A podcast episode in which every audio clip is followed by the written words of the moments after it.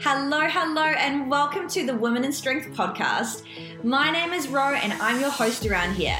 I'm freaking excited to have you join me so that we can talk all things business. Now, we're going to be breaking into topics, some really juicy conversations from things like systems, strategies, all of these foundation pieces that will really make sure you have a sustainable and thriving business and we're gonna sprinkle it and mash it up with real talk, conversations, topics, and things that we all experience as business owners. But quite frankly, I think we need to share a lot more of. So strap in, things are gonna get a bit spicy around here. I'm gonna be opening up into topics that, you know, they might make you feel a little bit uncomfortable, but the idea is for us to build fucking amazing businesses. Let's go.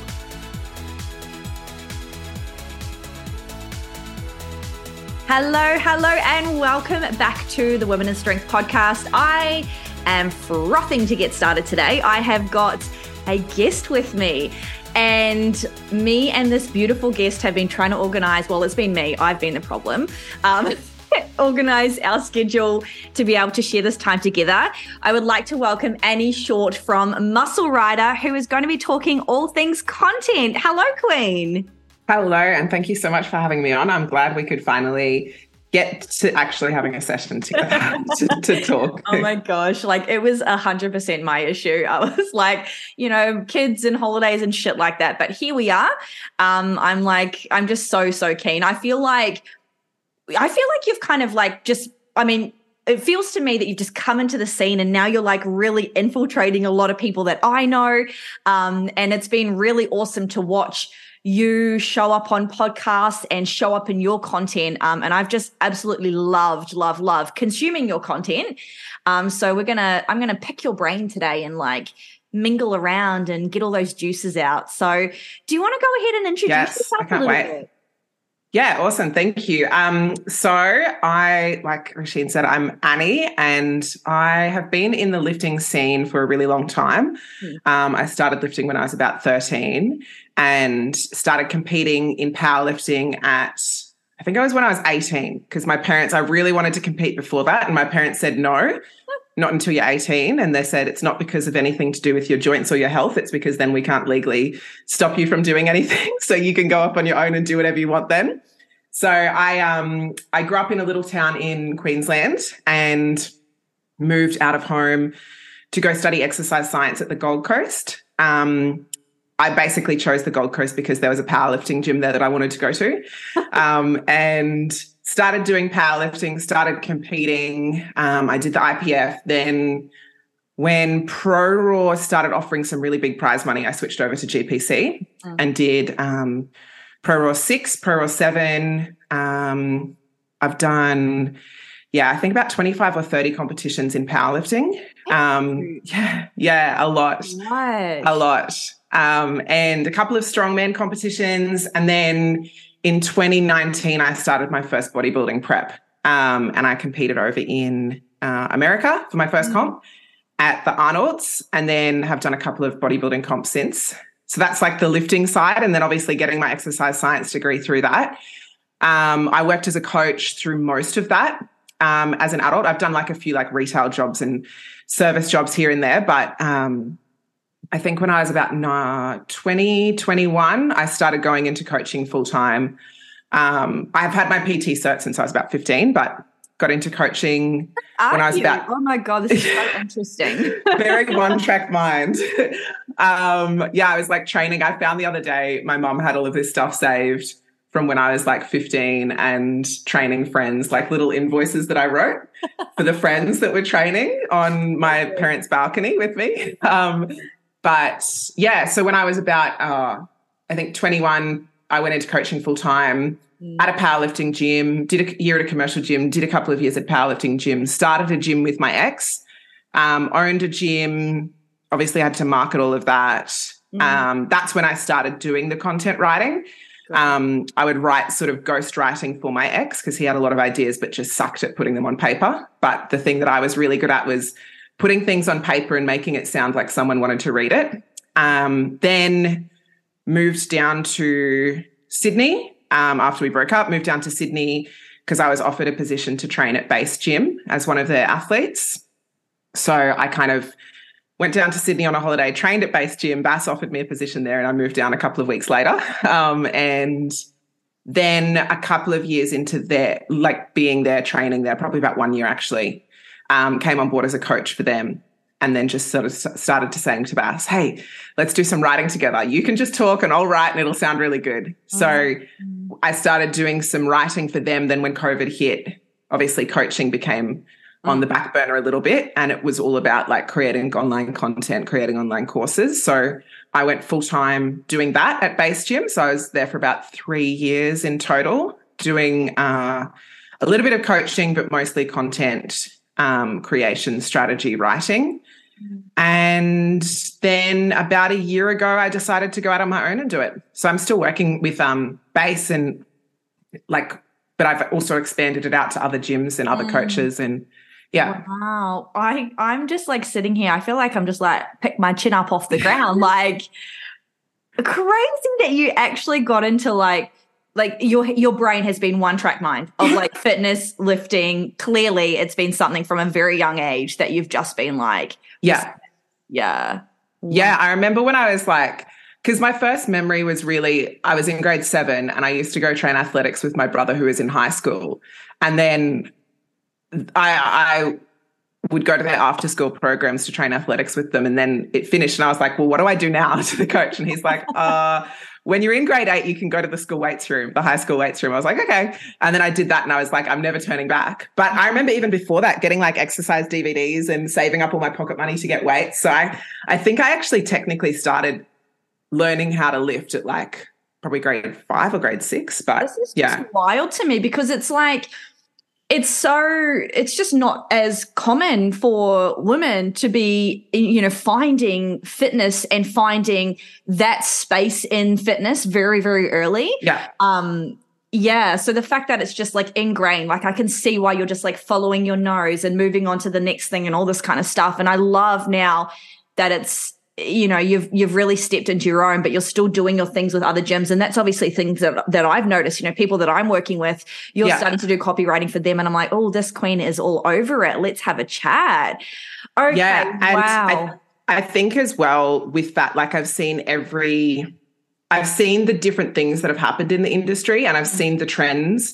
Um, and you know having been in like i've lived in brisbane i've lived in sydney i've lived in the gold coast um, but Brisbane in particular, like my specialty really is a lot of, I work with a lot of strength and powerlifting gyms, sort of people who are niche, people who aren't just general fitness. Yeah. And powerlifting, I think in all the states in Australia, I think Brisbane seems to really be booming with it. Like there's a powerlifting gym on every corner there.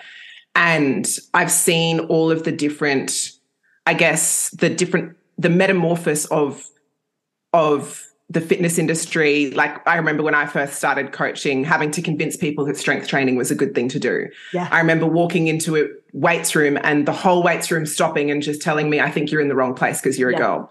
And i've had guys when i was coaching at a commercial gym guys interrupt my session and tell me no you're doing this wrong. If you want someone to get strong you need to do this. And i'm like i am the strongest person in australia actually like in my weight class. So you can't actually tell me that. But um so I've seen that. And I've also seen the cutthroat way that the industry used to be. The industry used to just be cutting other people down, competitive, and, you know, and it was very like, I, w- I would call it like a red ocean to use like a business, bit of business terminology there. Like they talk about blue ocean spaces and red ocean spaces. The red ocean spaces are the ones that are just overfilled. You can't, you can't move in that space. Mm. Blue Ocean Space is all about finding your niche, finding what you do better than anyone else. Mm. And I've seen the industry go from this awful, cutthroat, bullying, nasty place, which it was for powerlifting about eight, eight or 10 years ago, to now how it is. And it's just really exciting. And it's exciting to be able to help coaches through that. Yeah. Um, and that's a big part of my strategy with when it comes to coaching is helping businesses find their thing so they don't have to compete with other people mm-hmm. um, and be cutthroat and be nasty. They can just do their thing, stick to their lane, and help people. Mm. Um, and I think the growth of like strength becoming more popular means we don't have to compete for the same clients. We can just, yeah. Mm, and that's such a good point. Um, you know, I got into the industry in 2013. So it was still like, I think a couple of years later was like that strong, not skinny kind of thing started coming out And like I had started competing in 2014. So I was kind of like not as early as you, but like in the middle of it as well. Still early, yeah. yeah. Yeah. And it's like, you're so right. We were just trying to convince people to lift weights then. Whereas, yeah. right, like now it's just so not that. It's like so yeah. much more available, especially to women, which is just so amazing. I want to pull a string. So I want to talk about niching because mm-hmm. you've been in a such a valuable position where you have seen the industry just change so much from yeah. this really cutthroat space to, I agree with you, something that especially in the strength scene, it's actually so open and so collaborative and so warm and all that kind of stuff. Can yeah. we talk a little bit around how you've noticed this niching change? Like what is what have you noticed? What what does that look like to you now? And what are you kind of talking about with clients when they're like, I need to niche now, niche down? What does that actually mean? Yeah. So I guess one of the best things I can do here, like, is is give a personal example. So I accidentally, when I was coaching, I accidentally found a niche. Mm. Um, I have this autoimmune condition called Ehlers-Danlos syndrome, which is a genetic condition that has auto, autoimmune effects, but it also causes pretty extreme joint hypermobility. And I just happened to start talking about it. And a lot of people with this condition are in wheelchairs, or uh, you know, it can vary from mildly disabled to very disabled. And then there was me who'd been lifting since I was 13, mm. doing national level competition. So I uh, instantly attracted attention with that. I was also a coach. So I started to get athletes from all over the world. And it wasn't something that probably at that point in time I knew how to lean into fully. But I, like, I just, I have this really, really weird memory of like doing a sales call with this Buddhist monk in Russia who had Ehlers-Danlos syndrome. And this was back in like 2013 or 2014.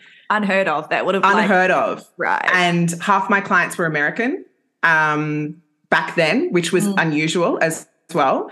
So I accidentally found this niche. And what I did was I wasn't just in this niche because there's a lot of people with this condition. Mm-hmm around the world, but I specifically worked with people who already knew how that they wanted to strength train. They already knew that they wanted to get stronger, but they didn't know how. I wasn't there convincing people that strength training is good for this condition. I was saying, if you already want to know, come and join. Mm. So I think that's something I discovered ages ago. And what I found was you just aren't really short of clients if you find your niche. Um, the internet allows us to mm. work with people all over the world. And the growing awareness of strength training means that we can kind of access a lot more people. We're not having to convince everyone. Um, the the fact that the market is really flooded with coaches now, it's not actually a bad thing. It's it's just a case of we need to all find our spot. Mm. Um, you know, if all doctors were general practitioners, it, it, there wouldn't be people to help someone who's got cancer, and there wouldn't be someone to help someone who's got, you know, gas, gastro disease or, mm-hmm. you know, mm-hmm. or throat disease, whatever, there wouldn't be a specialist to see. So it's about creating a space to help people. So I think one of the biggest things is with this niche is finding the people that you want to help that you are the best equipped to help. Mm-hmm. So with this Ehlers-Danlos example, I was the best equipped person to help. I have an exercise science degree. I've been coaching for years. Mm. I'm working with really high performance coaches and I've done it myself. I've got the condition myself. So find the people who you want to help, who you're the best to help. Mm. Then carve out a little bit more specific in that space. So I again I wasn't just helping anyone with Ehlers-Danlos. I was helping the people who already knew where in the awareness cycle are they. Mm. So I found the people in the right space that I wanted to work with. Um, then talk to their pain points, which I, again, I was accidentally doing this because mm. I was talking about, oh man, I was squatting today and my ankle dislocated halfway through the rep. and everyone who has Ehlers-Danlos understands it. People who don't are like, that's weird. Yeah. So find a way to talk to your niche that everyone who has it will understand and everyone else is like, I don't quite get that. Mm. Um, and solve their problem better than anyone else. Mm. Um, I think niching is very important um, but it doesn't, when people say, I want to niche down, it doesn't just have to be the generic things of like, which gender do you want to work with? Which age do you want to work with? It's about finding which attitudes do you like? You know, that was part of it with my Ehlers Danlos thing. I really wanted to work with people who had really go get them attitudes and there's another there's another component to that as well that they've recently come out with research that's found basically people with joint hypermobility are much more likely to have neurodivergence. So I'm ADHD and ADHD have certain personality types. So I attracted people with those kinds of personality types. So think about what personality types you want to work with.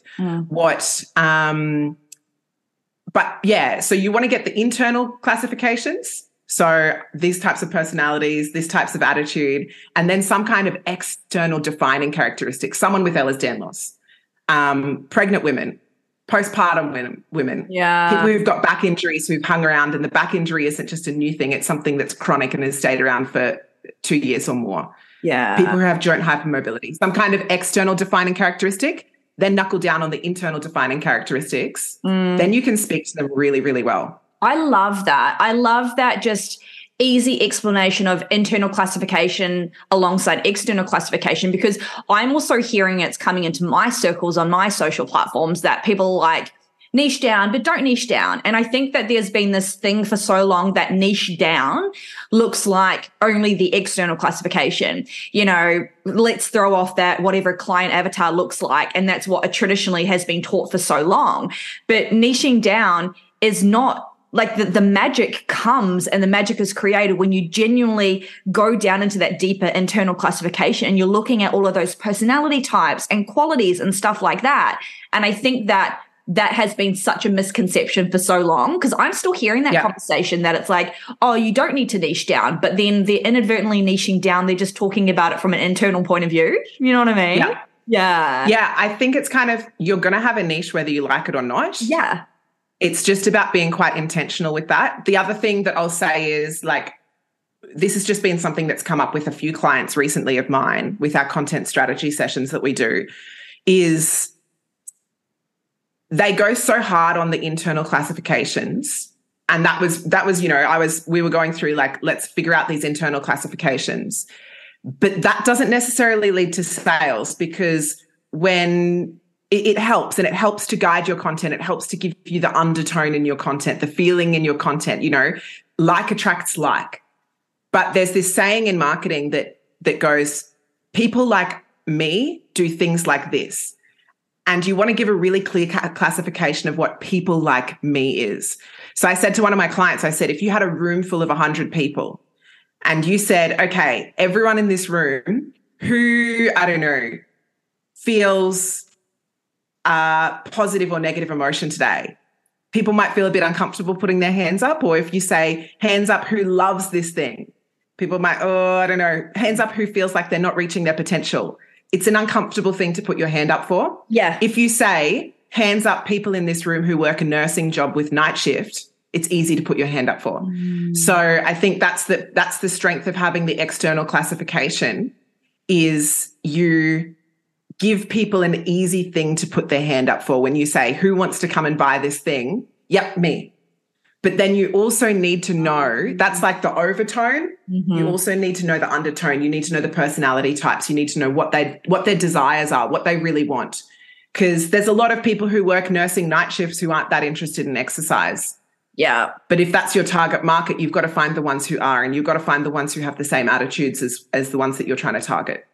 Holy fuck mic drop moment honestly. Like that fuck that is good. Like for anyone listening stop let it like let it marinate in your brain because that is fucking huge. Like you know i was um god i can't even remember. It was months ago is i had um uh life coaches uh sometimes with the work that they do, you know, they are so well aware of this kind of concept that we're talking about is that a lot of people don't want to put up their hand and say, I'm struggling with these things or these are my vulnerabilities because it's so jarring and can be so triggering for a lot of quote unquote consumers that they're actually talking to the audience, right?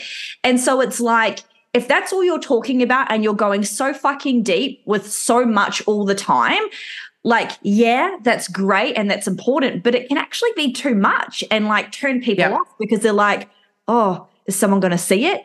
Or, oh, you know, is this person going to see that I'm following this person and then realize that that's me? And then that's, you know, all the shame cycle and all that kind of stuff.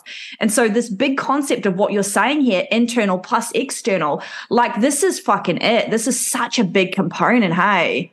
Yeah. Yeah, it's also like, you know, I think I think we can go too far into this like playing psychologist role and a psychologist is actually trained with university and with further qualifications to not go too deep too quick. so if we are there going pushing, pushing, pushing, some of these people might not be aware of this within themselves. They might feel uncomfortable. They haven't given you consent to talk about this kind of stuff with them. Mm. So I think having this to sort of wrap up this idea, if you've got a really clear external qualification, nurses who work night shifts, people with Ehlers-Danlos syndrome, um, and you're getting sales, but they're not quite the right ones, go a bit deeper and figure out what this deeper stuff, what the deeper desires are. Uh, if you've got all of these deeper desires, but they're not really they're not really leading to sales, mm. find an external qualification qualifier and it doesn't have to be um, your entire business that's the other thing it doesn't have to be okay well i only work with night shift workers now it can be a particular sales campaign that you run for mm. those people um, and you can do test and measure you know in business they say try fast fail fast you can try it out on a particular target market. If it works really well, your whole business can be made out of that. If it doesn't work well, you can try a different target market without completely changing the identity of your business. Oh, love, love, love, love. I'm just like, snaps for Annie. That shit was tight. Yes. Okay. Yeah, we nailed that. Oh, that was so good. When it comes to then taking that next step, so we've, you know, we're talking about niche and then we're really adding this beautiful layer of internal slash external and and understanding when to use them and when something might not be landing for the outcomes that we actually want in our business. Let's start to open a conversation about what we actually do when it comes to content now. So, you know, a lot of people that would be listening to this podcast, they won't be short of hearing phrases like pain points and pleasure points and, you know, speaking to needs and stuff like that. I would like to open that a little bit further. Mm-hmm. So, when it comes to creating, you know, magnifying copywriting, I personally whenever I'm looking at content and consuming as a consumer myself, like the aesthetic and the graphics are important, but I just get so captivated by the words. Like I really think you can tell so fucking much about a business, about a person by those just the magical juices in the actual words. And I do sometimes think that yeah. a lot of business owners like don't understand or give that enough. Is, is that something that you sometimes see? Yeah, I think I think to be honest, I think there's two sides of this. Um, something that I've realized is like I was always really good at writing, good at English when I was growing up. There were kids in the class who weren't, who just didn't understand it, who never got it. And those kids as adults may be a very successful business people. So I think understanding our natural bias, if you're a words person, you are, maybe other people aren't. Mm. So I mm. think that there are definitely business owners out there you know, my dad was a very successful doctor. He was also dyslexic. So his ability to read and write was like he could read and he could mm. write, but he didn't he didn't write very well. He didn't write in a way that was way with words. Yeah. yeah. And I think we're so quick to say, oh, this person can't even spell or use basic grammar. They must be an idiot. No, there are some very smart people out there who can't. And I think that that's probably a limitation for some people, which is why smart business owners do hire a copywriter and hire someone to do it for them. Um, so I think there's that. I think that there's just a whole bunch of of limitations limiting ideas and limitations that are in the way because ideally like you're you're right words sell at the end of the day you can have a beautiful website but if there's no words on the website that are compelling and that actually sell a product that product is not going to sell whereas a very ugly website with the right words mm. can sell a lot more mm. i think there's a lack of realization of that mm. um, then there's some people who genuinely find it really really hard mm. and with limited resources it's very hard to write uh, properly. Some people just don't see things from the the perspective of the reader. I think that's a big one. Mm. So whenever I'm reading over my stuff, I always think, okay, who am I writing this to? What's their level of knowledge? What's their level of awareness? What's their level of interest in this topic? Mm. How do I match that? If they're not particularly interested in, I don't know, how to get deeper on a squat, then you need to sell them why they need to squat deeper before you start talking about squat depth. Yeah. Um, and I think that's that's a big one. I actually personally only listen to audiobooks. I'm not a very good reader. Mm. And I have always thought this is a bit shameful. I'm like, I'm a writer who can't even finish a book myself. but I actually realized it's a strength of mine because yeah. I get very bored very easily. Yeah. So when I'm reading over my own writing, if I get bored, if I think at any point, oh, this isn't interesting to me, it gets canned and I find some more in, more interesting writing. So that's a skill that I think seeing things from the other person's perspective is also probably key here that I've that I've realized a lot of people don't have. Mm. Um, that's com- probably one of the more common mistakes I see coaches make as well mm. is writing it for themselves or writing it for a clone of themselves rather than writing it for the person who they need to read it. Yeah. Um, I don't know. Does that answer the question? I'm not yeah, sure. Yeah, that, that makes so much sense. And it's like, you know, it kind of lends to this kind of notion of when lots of coaches get into the industry out of their own stuff, right? Like there's so many people that will have their own transformation through fitness, their own goals, their own interests, blah, blah, blah. And it's like, that can be a really great catalyst and a really great starting point to help drive and you know relatability and all these kind of things but there is a shift in it there is a changing point where it's not always about you um, and some people do it really well and some people never ever make that shift. Do you know what i mean? So i think i think that's a very valuable point is like remembering who you're writing for not just from you know needs and benefits and things like that but also the way that people engage the way people consume like what is going to hit your audience. Um, i didn't even know that about your autoimmune in regards to like we were talking about like how neurodivergency is, yeah. is attached to it or is it just a high likelihood or? Just a really high crossover that's crazy. That's so yeah. cool. Yeah. yeah. Okay. So when it comes to writing, and when it comes to starting to get into the the meat and potatoes of it all, what kind of suggestions do you have, or where do you help people to have some tangibles and some tips to actually get started? Because I know that it can be really hard for people to go, okay, I understand this concept, internal versus external. I understand my niche. Like, if you've got some really take home tips to actually write some compelling content to speak to your niche, what would you kind of say to them? Yeah. So I think there's there's a few things here. Um, I guess the first thing that can really make a difference is to understand the purpose of content. Mm. So I think we're kind of trapped in this position where the old school marketing ideas um, are kind of still lingering whilst we're trying to navigate a new world where you know the internet didn't exist when these old school marketing tactics and ideas that are lingering mm. were first mm. invented so i think understanding the way that that that, that marketing has shifted and what we actually use content for so content marketing there's there's basically these two types of marketing. There's inbound marketing and outbound marketing. So inbound is another word for content marketing. Um, the other type outbound marketing is also known as interruption marketing.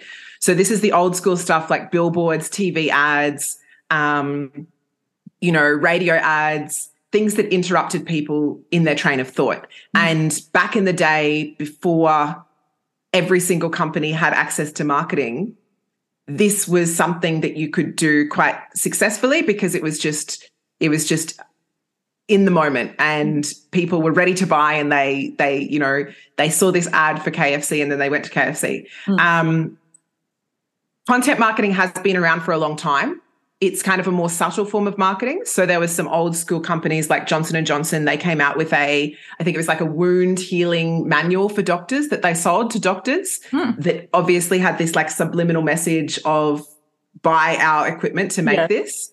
Um, the idea of content or inbound marketing is the fact that people aren't always ready to buy right now, but they will be at some point. So there's some some research that's gone into this um, I think it came out of the University of South Australia that they were talking about for business to business um, companies, which I think they haven't actually done it on B, B2C. So business to business is like me, I sell to other businesses. B2C is most coaches who are selling to their clients who are business to customer. Mm-hmm. But I think that the, I think that the research would be probably pretty similar for B2B and B2C. But what they found with the B2B businesses is 95% of their potential client base, their potential target market at any given point are not ready to buy. So only 5% of your potential target market are actually in the stage where they've got money in their hands and they're ready to buy right now. The other 95% are gathering information. Maybe they're problem aware, maybe they're not problem aware. Maybe they are aware that they'll need it at some point. Maybe they're just completely not interested and never will be. But if we're doing all of this interruption marketing, this, hey, here's a KFC billboard, come and buy KFC, that hits the 5% who are ready to buy. Mm-hmm. It doesn't cater to the 95% who aren't ready to buy yet. Mm-hmm. So understanding that this is the purpose of content marketing, it's to get people on board for when they are ready to buy. Mm-hmm. So it's educating, informing, building trust so that when they reach that 5% when they are ready to buy, they'll trust you to to make the purchase with you. Mm. So I think that's a really important part of understanding content marketing. So um understanding that it's not about pushing sales in every post, mm. understanding that it's not about um, really intense calls to action. Mm. I think that's a really um, important thing. Um, knowing what the purpose of it is, knowing that good content won't necessarily result in instant purchases, um, that's probably one of the first things because uh-huh. it's very easy to get impatient when you're creating great content. You're like, it's not working yet. It's not necessarily supposed to work instantaneously. Mm-hmm. Um, that's probably the first thing. Now, the second thing I would say is we've really got, we've really talked about this niche. Um, and the idea of having these external and internal qualifier points. I think figuring out what problems are super, super unique to this niche and speaking to them is a great place to start. So this is the power of having a niche is it allows you to really hone in on those people. So if your target market is shift workers, talking about some very specific things that you would only really know if you're a shift worker. Mm-hmm. Um, how the sleep affects you is an obvious one, but there are some smaller ones that are kind of like, I don't know, it's imagining like the powerlifting meme pages. If you show someone who doesn't powerlift a powerlifting meme, they're going to be like, I don't get it at all. you want to find those kind of things, those kind of things that are so much like these people understand it so well. And it's kind of like, I don't really get that joke. Yeah. If, if you, you know, like imagining a powerlifting gym that's advertising itself, they're going to be like, we let you use chalk. We supply the chalk. Everyone else is like, what, what do you need chalk for? Yeah, yeah, yeah. Yeah. So finding those things that only your niche understands, the problems and solving them, make the point, the focus point in your content, who you're helping and what you're helping them with. Um, and this kind of ties into the idea of make the customer the hero in your content, not yourself. Mm-hmm. So, an example of making yourself the hero is saying something like, We're holding, our gym will be holding a seminar, and we have the best, um, the best coaches from around the country coming to give quality, the highest quality seminar you'll ever receive. Mm. Versus, if you're struggling with this problem, then this seminar is the thing for you. We're going to be answering these questions. You're going to understand how you're going to leave this knowing how to do X, Y, Z. Mm um, you maybe might touch on from some of the best coaches in Australia or whatever country you're in, um, but you're not making that the focus. So you're making yourself the guide and the customer is the hero in all of your content. Mm. Um, and then I think as well, yeah, like I said before, really thinking about who you're speaking to. Where are they in the awareness ladder? Mm-hmm. What is their level of awareness? So it might even it might even be a case of you sitting down and writing this out um, and saying, okay, what kind of language do they use to describe their problem? What exact words are they thinking? And this is a great tip is to record your sales calls and record your onboarding calls mm-hmm. so that you can get these words and use their exact words because they know where they're at in their awareness cycle. Mm-hmm. And really capturing that, their level of awareness, rather than going in with your level of awareness um, yeah, I think those are some really good basic tips. Um, yeah, I don't know. Does yeah. that answer the question? I, I love that. I think when you're this this whole concept of like um, inbound and outbound, like because when you're thinking about content, I think that so many business owners and cre- and content creators will just get so focused on like the tip of the arrow, right? Like the deliverable and like what do I need to get out? What is it going to look like? What are going to be the words? But it's like just like anything fundamentally in business there's actual frameworks that make sense for things and like inbound versus outbound like when you actually just strip it away you're like that just makes fucking sense yeah right? Like that makes sense to me. That makes sense from a marketing perspective. And it's like, I just see so much that coaches will just keep getting through this loop of like, da, da, da, da, da, da, da, da, what do I do? And it's like, come back to these core concepts, come back to what you're trying to achieve, come back to the purpose, come back to where you believe your awareness is with your audience. And that's going to help guide you to actually then create the content yeah. that is so much more seamless than only focusing on the tip of the point, you know?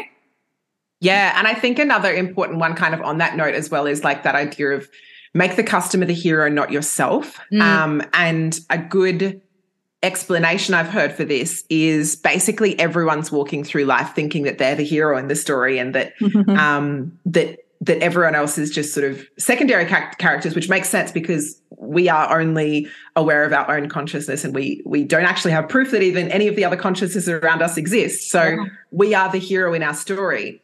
So, in your marketing, if you're talking about yourself as the hero, your customers are seeing you as competition rather than as someone who can help them. So, imagine like the stories that most people have seen Darth Vader, Star Wars, you know, the Darth Vader's the the enemy, Luke Skywalker is the hero and Yoda is the guide. So when you're writing these stories, you're Yoda, you're not Luke Skywalker. Mm-hmm. Um, and it's yeah, that's another interesting one that I've heard because if, if that's probably one of the biggest mistakes coaches make. And I, I can think of some really well known coaches who sometimes when I go to their pages and I read their stuff, I'm like, this makes me feel like crap. Yeah. Um, and why do I feel so gross about myself whenever I read their stuff? And it's like, oh, because they're making themselves the focus of this and they're um, they're not making me the hero. And that's similar to that idea of once you understand inbound, inbound versus outbound, it makes a lot of sense. And once mm-hmm. you understand the purpose is to make the, the customer the hero, it's like, oh, I can see this mistake that I've been making or that other people have been making. And mm. I can see why these accounts that I'm naturally drawn to are really pulling me in because they make me feel good about themselves. Yeah. Um, it's like that old thing of, um, I don't know, like how to win friends and influence people, books like that. Um, I was reading one and they were talking about this the dinner party um, story of someone who went to a dinner party and they were talking to people around the room. And at the end of it, everyone said, Wow, that person was just the most interesting person that we talked to there. They were so fascinating. They were such an interesting person. And then they said, Oh, yeah, well, what did you find out about them? And they said, Oh, I don't know. What do they do for work? Oh, I don't know. What do they do for hobbies? I don't know. And it turns out this person who was the most fascinating in the room the strategy that they'd used was to go around and ask everyone about themselves. Yeah. And I think coming back to principles like that is really important. People are obsessed with themselves. Yeah. They don't want to hear about you. Yeah. Oh my gosh. Like I literally, I like literally have like a little chill of like this just, it just makes sense. And it's like, yeah. there's just, if we think about, I mean, it's not such a trendy thing now, but like I would say a couple of months ago, there was like this big thing of like main character energy, like heading through socials, right? And it was like main character energy, and a lot of coaches like stepping into that space, either like using that or saying they're in this era or this character or blah, blah, blah. And it's not that I hated or any or anything by that means, but I was like, this is really interesting because is that what you're wanting to sell? Is it that you're wanting to sell yourself? Is it wanting, is it that you're wanting to to really go down that track? Because when I was kind of thinking about my spin on it, and I actually never put a post or any content around it, I was like, I'm honestly like the best supporting actress. Like that's how I see my life, whether it's like being that person, like the guide on the side that's allowing my staff to kind of go and do their thing, or my content to go and do its thing, or whatever. Like that's the role that I play. And that's the role that is my life in my businesses, because that's ultimately what's going to have that connection with your audience, with the people that you work with, with your clients. And then you're right. Like they don't feel like shit because you're not it's not all about me and it's not all about yeah. that that main person in the business yeah yeah yeah with um i want to go on to the next kind of question or, or talking point that's coming up so when we think about like posts and selling okay? Um and and you know you made a comment that it's like it doesn't always have to be like direct hard ctas and stuff like that.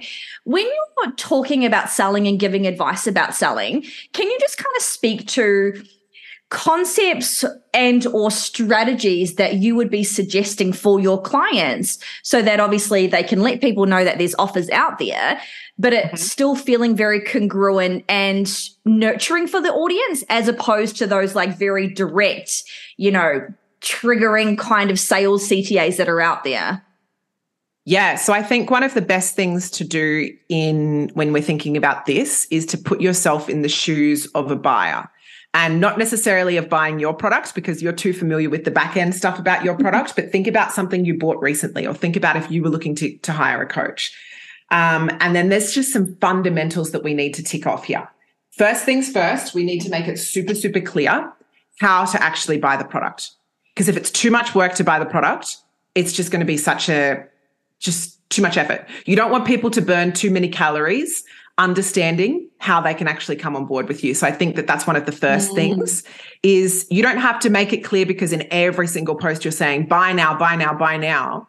But make it very clear on your webpage, on your Instagram, how they actually will take the first step in coming on board with you. Mm. So there's a there's a framework that I really like, which a lot of people have heard of, Donald Miller's um, story brand framework. Mm-hmm. So in that, he's basically talking about this idea that stories sell really well. So in any story, you've got the um, the hero who wants something. That's your customer. They want something, but something standing in the way. That's the problem you're overcoming for them. And you're the guide, and you come up with a plan to lead them to their desired outcome and the desired outcome feels like whatever. So this is basically this idea that you're using that story um, framework in a lot of the content that you're creating. So understanding who the hero is, we've already talked about this. This is knowing your niche. Solving their problem, we've already talked about this, what they want to get out of it and solving that problem. You're the hero who has a plan. In every story, the hero has a plan. Yoda doesn't just tell Luke Skywalker, oh, just go there and see what happens along the way it's very much like you have to use the force. Let me train you on how to use the force. You, this is how you do it. And I think that's having a really clearly outlined plan. If Yoda told him, oh, well, you've got to go do this, then you do this, then you do this, then you do this, then you do this, then you do this, the story just becomes too confusing. Having a really simple, clearly outlined plan. If you want to work with me, this is the first step, this is the second step, this is the third step. Mm-hmm. And then it's going to feel great because this is what success is going to feel like. Mm-hmm. So I think that's one of the first things is making it super, super clear how they actually get in contact with you, how they actually start working with you. Um, another really good one is to have a really strong sales process. Mm-hmm. And the sales process just has so many benefits. But basically, a sales process or a sales funnel is this idea that you've got very clearly outlined steps that someone will walk through to go from being a prospect to paying you money. Mm. So a new lead comes on board, and then as soon as they send you that message, they've entered your sales process. Really clearly outline the steps. Don't just have it that, oh, yeah, we do a sales call, then we talk about what they need, then I give them a tour of the gym, then they sign up. You need to have in there, we send I send them a message to confirm this. Mm. Um, you know, have in sales, you need basically they talk about this idea of before someone buys from you, they want seven points of contact. Mm. Um, you don't just go from meeting someone randomly on the street to buying from them. You need to have seven points of contact. They need to feel familiar and safe to you. So, in building those into your sales process, creating this sales process where you've got uh, these points of contact clearly laid out. And I think a great tactic can be to have very early on in the sales process something complementary that they really benefit from. So it might be a goal setting session. It might be a strategy. It might be a program brainstorming session. You know, I think a lot of coaches will put something there like, oh, well, we'll just do a sales call. That doesn't really sound too enticing for the people. Make it really enticing, make it irresistible. Mm. Um, I think that's a really strong technique that you can use. And from the coach's perspective, it can be beneficial. When I implemented something like this in my business, what it did was it saved time because I was mm-hmm. giving so much to people in the onboarding process. Now I just have this really clearly outlined process. And if if they're not playing ball early on, I know that they're not going to be very interested and it saves me from wasting so much time on them, chasing them and following them around. So I think having a clear, clear sales process, um, and then all of the content that you do where you're selling, you're not selling because you want to sell your stuff to them. You're selling because you want to help them. And mm. in exchange, you're going to get money, mm. but you want to help them. And I think making that the focus of everything.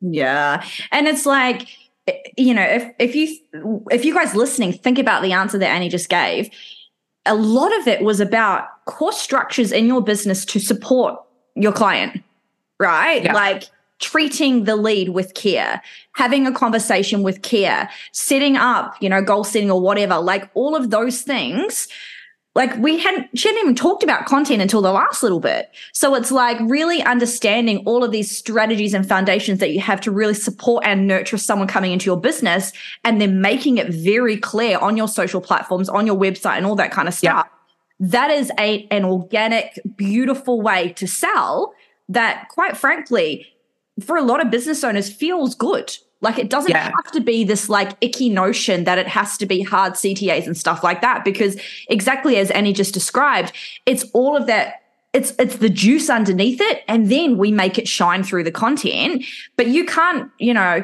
what's this what's this i don't even know if it's a fucking saying but it's like you can't make shit shiny right like if you've got yeah, can't polish a turd there yeah there that's it thank you but if you've got these things here selling them becomes very organic and very streamlined and easy because yeah. you've got just great shit underneath. Yeah. Yeah. I've had people kind of do my diagnostic calls and then literally just from that, from this free diagnostic call that we do very early on, they've messaged me and they've been like, I've made three extra sales based yeah. on what we're talking about. So giving people that value. If for whatever reason, let's say this client then just didn't have the money or they got sick or someone died close to them and they couldn't come on board as a client, I've still shown them how helpful mm. I can be. I've shown them that I'm doing ethical sales and I'm really, really mm. am trying to help. I've given them a sample of what the what the um, working with me will be like, mm. and they can then go and tell five of their friends mm. how positive this experience was. Um, and also to speak a language that a lot of strength coaches like by having this sales process you've got it's like giving someone a strength program mm. it might be effective it might not but at least you've got something to measure mm. if you get someone to if you give someone a diet plan a meal plan or a macro plan you now can have something that you can measure your results against so it's not like you're just like shooting in the dark you know, okay, well, I'm still this implementing a sales process hasn't increased my conversion rate, but at least now I can see where the conversion is falling off. Mm-hmm. And then if you find that people are falling off, you know, if you get them on a sales call and you know 100%, that's pretty much going to be like a 95 to 100% success rate then your goal is to get them on the sales call figure out what's stopping people from getting on the sales call and try and push people towards that mm. so it's it's a really measurable process that you can use and then you can integrate content into that and use content to support different stages of that sales yeah. process I think that I think that that little bundle up that we've just discussed is something that is just not discussed enough. It's yeah. like business owners just thinking it's all about you know, what you're doing on Canva that you're about to put on Instagram. It's not just about yeah. that. That is the icing on the cake from very beautiful foundations. And you can't, you know, you can't sell when you've got all this crappy shit underneath. So I love that so, so much. Um, I want to kind of wrap up um, I could speak to you all fucking day. You're a bloody queen. You're so, oh, I just love listening to you. I want to kind of, um, as we finish up this episode, I want to just kind of get straight into your brain with some shit that you see that is like, guys, clean this up. like, what's a few things that you see that you're just like, what a faux pas when it comes to writing content? And what, like, how could someone kind of shift that? Hmm. Okay. So this is just, this is just a purely like English brain, like language brain person's um, you know, like I said before, not everyone actually was the top of their class in English, and I understand that. I but like I think like dicing it out because you're going to like unleash on someone. well, it's just like bad grammar, and I and I know that this is there's a whole conversation around how this is like there's like a classism thing behind this. And I really hesitate. Like if my friends post something with bad grammar, I'm like, whatever, that's just, you are who you are. Like I said, my dad was a brilliant doctor and he couldn't spell to save himself. And he relied on the fact that it was doctor's writing and nobody could actually read it because it wasn't the right spelling. But um, if you're running a business, mm. at the very least, people need to understand what you're saying. Mm. And there's so many times when I've seen people and I'm like, I can read between the lines and I, have had a conversation with you about this. So I know what you're trying to say here.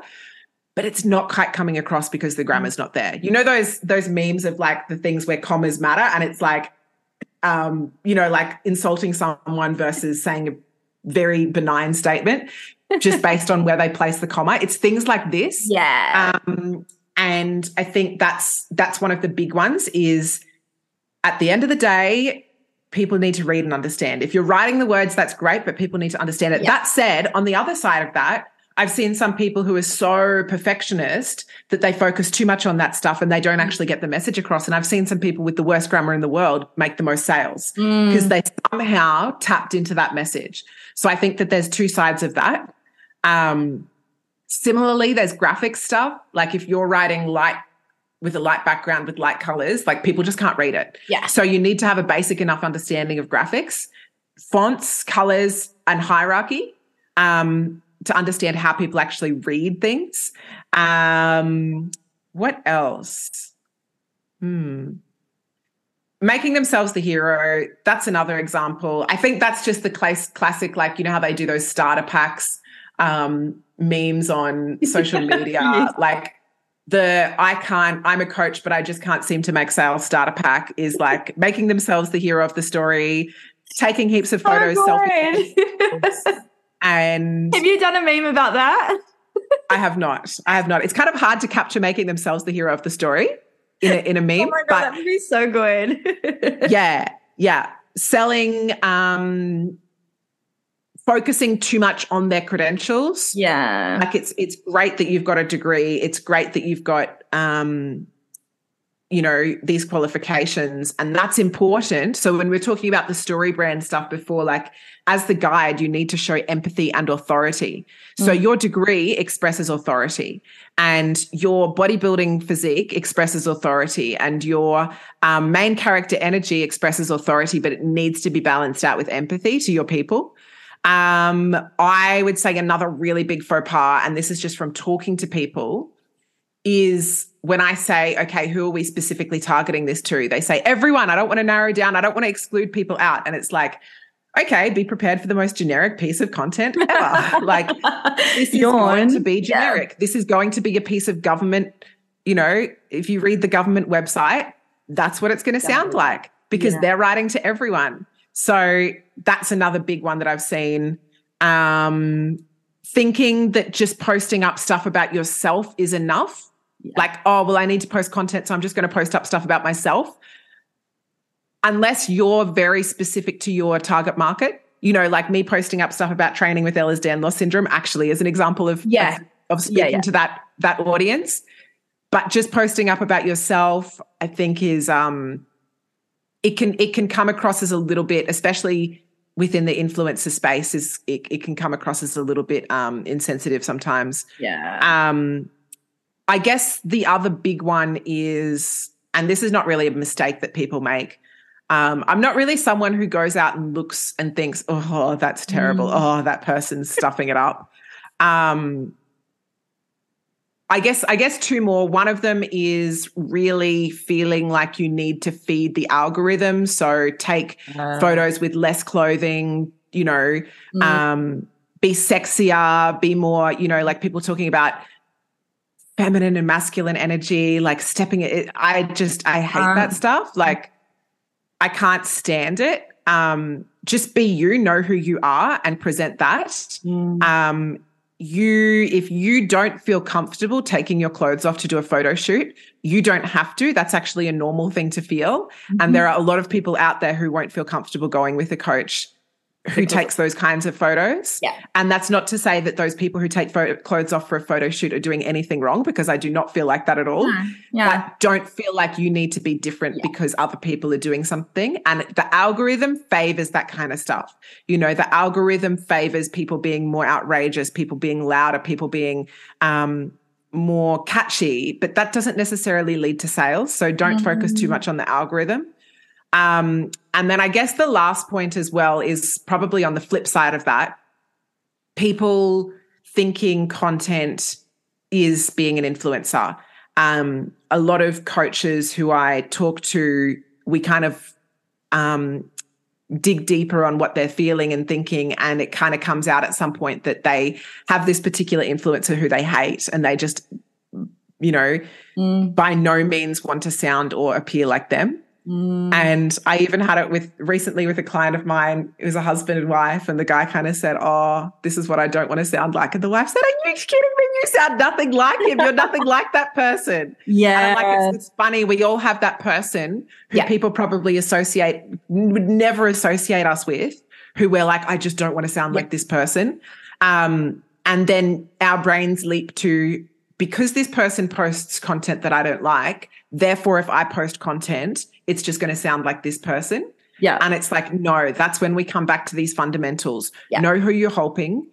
Mm. Understand that your content is helping someone. You know, ask the question if I disappeared, who would miss me? Mhm. People need to miss you. People need to miss the content that you're producing. And if you think about accounts that you really like, that you love following, and you think about if they disappeared, would I miss them? And not the kind of not the kind of pages that you look up just because you want to kick because you like to mm-hmm. laugh at them or whatever, but the kind of pages who you genuinely get something from.